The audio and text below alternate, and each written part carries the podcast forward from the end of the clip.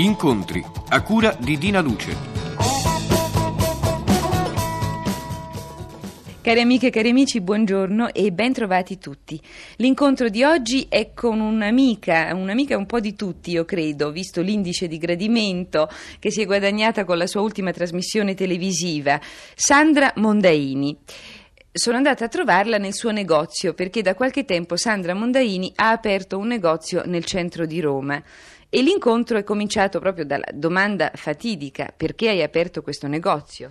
Dunque, io ho aperto questo negozio perché tu sai che io facevo teatro una volta, quindi la mia vita era abbastanza impegnata, 6 mesi in giro e 6 mesi a casa.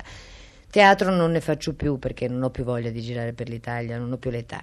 Allora cosa succedeva? Succedeva che con una trasmissione come Tante Scuse sono stata impegnata 2 mesi dalle 9 del mattino a mezzanotte ininterrottamente, e poi per gli altri 10 mesi assolutamente niente da fare.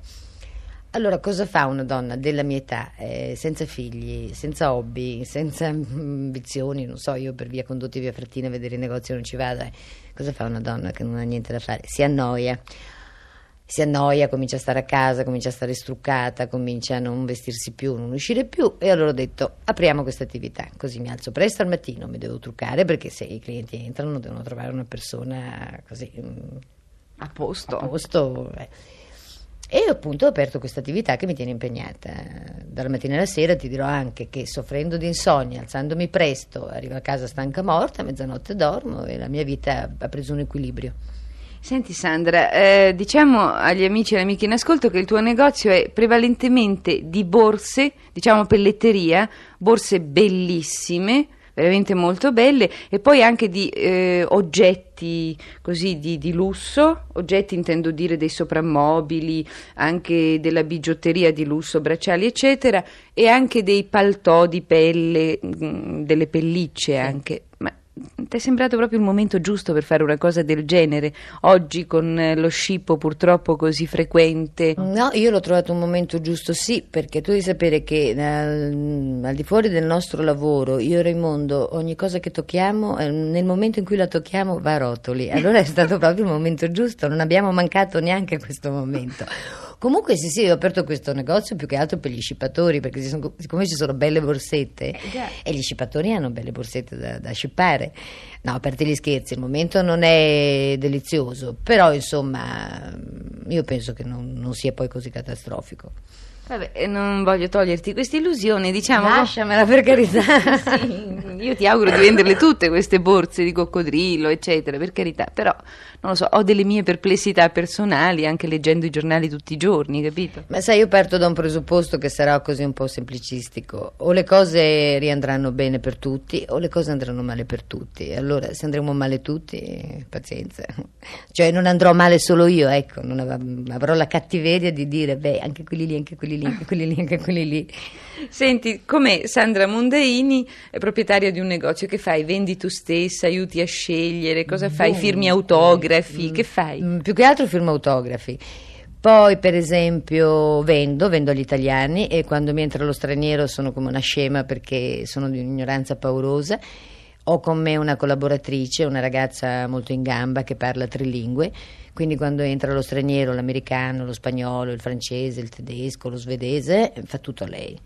E questo fatto degli autografi che significa? Che qualcuno entra, si fa dare un autografo e se ne va senza comprare nulla? Sì, significa proprio questo. Comunque sai, anche l'autografo è il nostro pane, tutto sommato, perché finché ci domandano autografi vuol dire che noi andiamo bene, e finché andiamo bene vuol dire che lavoriamo. Ecco, veniamo alla trasmissione televisiva Tante Scuse, sì, che è andata in onda ormai da qualche tempo, sì, e che è stata molto molto carina. Accennavo all'indice di gradimento, quanto è stato? Ma senti, quello vero, quello vero credo, sai che non lo so, mi sembra 87, una cosa di questo genere.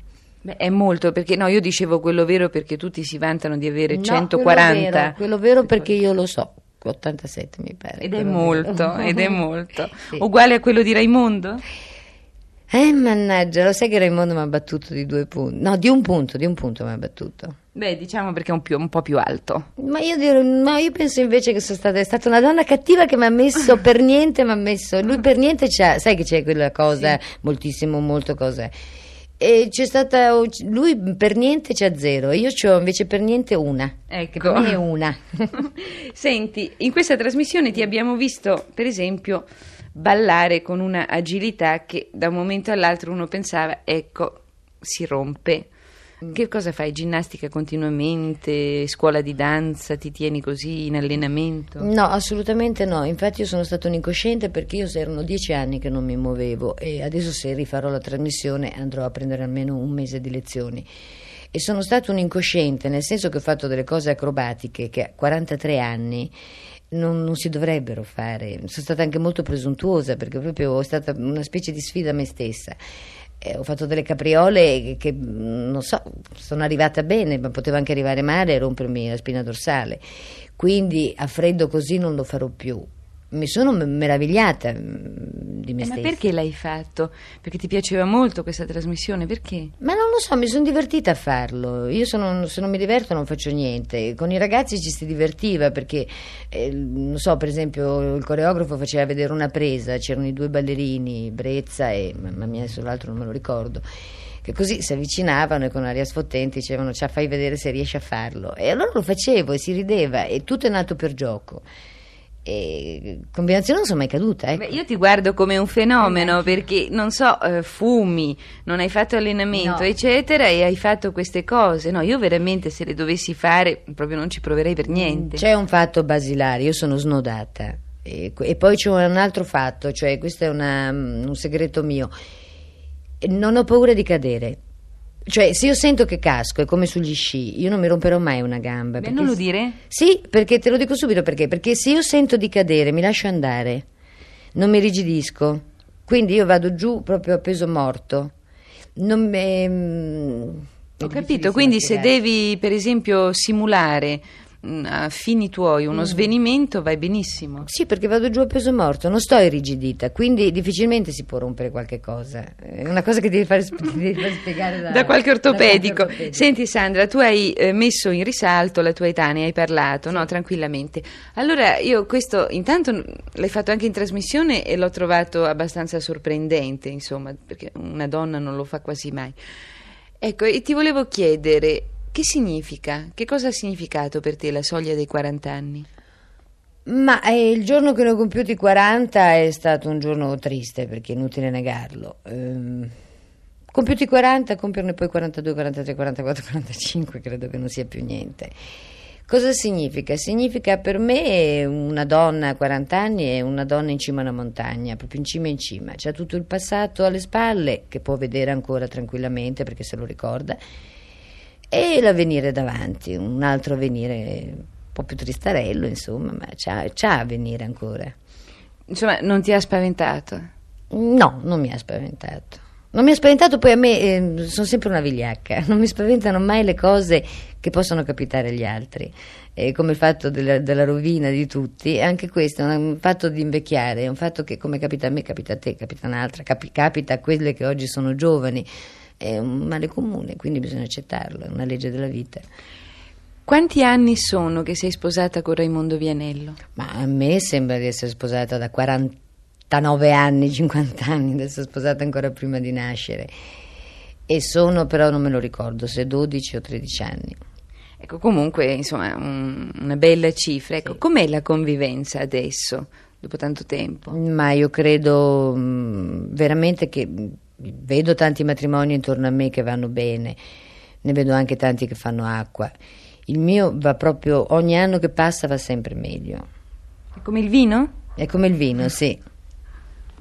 E quali sono le cose, per esempio, che avete dovuto, le principali, che avete dovuto smussare in questi anni? A una sola ti dirò, è stata quella, Raimondo è risaputo un uomo molto orso. È un uomo, non è un istintivo, e io sono tutto il contrario, sono una bestia, e sono sempre stata una che ha amato così contornarsi di gente, e quando ho visto che a un certo punto per lui era un sacrificio fare una vita mondana, fare una vita così di uscita la sera, anziché separarsi per una cosa tanto banale, abbiamo deciso che lui stava a casa e io uscivo. Questo vi ha portato ad andare bene? Sì, era l'unica lacuna. Ma gli ha portato crisi di gelosia? No, perché crisi di gelosia, sapeva con chi uscivo, sapeva con chi andavo, quindi non c'era motivo. Ecco, Raimondo hai detto è orso, in effetti per esempio, per me personalmente, forse anche per altri, intervistare Raimondo Vianello è un po' un'impresa, bisogna avere un certo grado di sopportazione, di pazienza, mettere in preventivo almeno 7 telefonate, sì. E anche il fatto che all'ottava ti può dire sì e poi non aprirti, perché è tutto un suo gioco, no, che fa, poi quando arrivi davanti a lui alla fine sì. Cede perché è simpatico sì. Ed è intelligente, infatti io sono a caccia di Raimondo da mesi, ma insomma un giorno arriverà. Ecco, tu hai detto che è orso, e com'è inoltre? Com'è? È un uomo molto buono, un uomo molto umano, un uomo molto generoso, è un uomo molto intelligente, perché essere marito mio è stata anche una fatica per lui, e quindi lui ha saputo condurre questo matrimonio con molta intelligenza, e è un uomo eccezionale, con i suoi difetti, perché è logico, c'ha i suoi difetti anche lui, ma sono talmente difetti in superficie che non sono neanche da tenere in considerazione. Perché essere sposati con te è stata un'impresa eccezionale? Ma perché io sono un po' matta, sono un po' strana, sono un'istintiva, sono diversa da lui, ecco. Comunque sei simpatica alla gente, Sandra Mondaini è simpatica, perché? Che ne so, perché non lo so, perché per me la simpatia, se poi è vero che sono così simpatica, perché... 87 di gradimento, non dimentichiamo. Vabbè, sì, vabbè, allora, tenendo conto di questi sì. 87 che vogliono dire essere simpatici, allora io sono una simpatica, perché nasco simpatica, perché non... Forse anche io penso perché sono vera, cioè non lo so, è tanto difficile parlare di sé. Sì, lo so, è un punto dell'incontro sul quale, mi scuso del gioco di parole, si impuntano un po' tutti. Sì, perché è difficilissimo. Comunque, non so, dalle lettere puoi rilevare il tipo di complimenti che ti fanno. Sì, cioè forse, vedi, è difficile parlare di sé perché è difficile dirsi delle qualità che uno ha. Forse si scopre attraverso quella scatoletta che io sono una buona, che io sono una che non mi impiccio di niente, che sono una donna semplice, che... E già vedi che mi sto facendo dei complimenti addosso, quindi è difficilissimo. Sono antipaticissima. Non è vero. Senti Sandra, perché il cinema non ha utilizzato un'attrice brillante e abbastanza completa nel genere brillante come Sandra Mondaini? Ma perché anni fa, quando poteva scattare la cosa, ti parlo di 15 anni fa, il cinema non si basava sulle donne, ma si basava esclusivamente sui comici, e quindi il mio momento magico era quello, e in quel momento appunto non pensavano che la donna nel cinema, come la Melato e la Vitti dopo, potesse portare così qualcosa. E poi c'è stato un incontro tra me e il cinema, che è stato un incontro completamente sbagliato, perché a me il cinema proprio non piace per 3 motivi. Uno, perché ci si alza troppo presto. Il secondo, che sarebbero le 5, diciamo. Figurati, una cosa per me orrenda. Secondo, perché o si soffre un gran caldo o si soffre un gran freddo.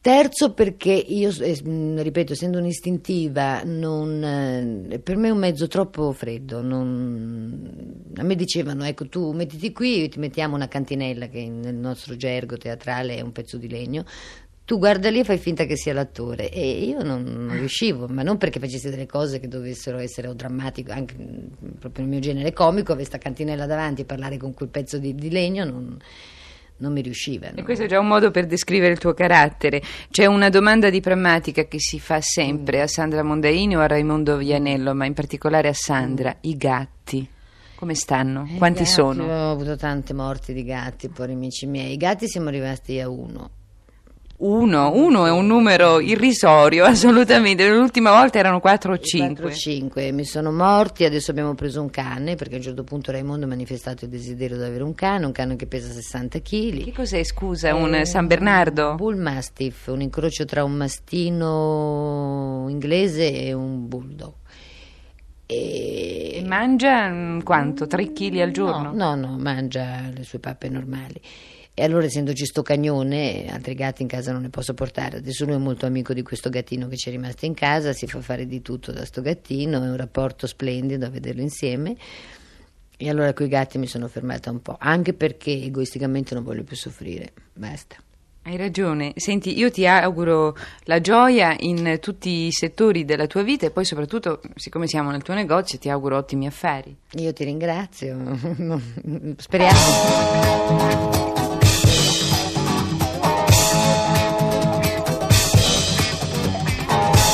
Abbiamo trasmesso Incontri a cura di Dina Luce. È intervenuta Sandra Mondaini.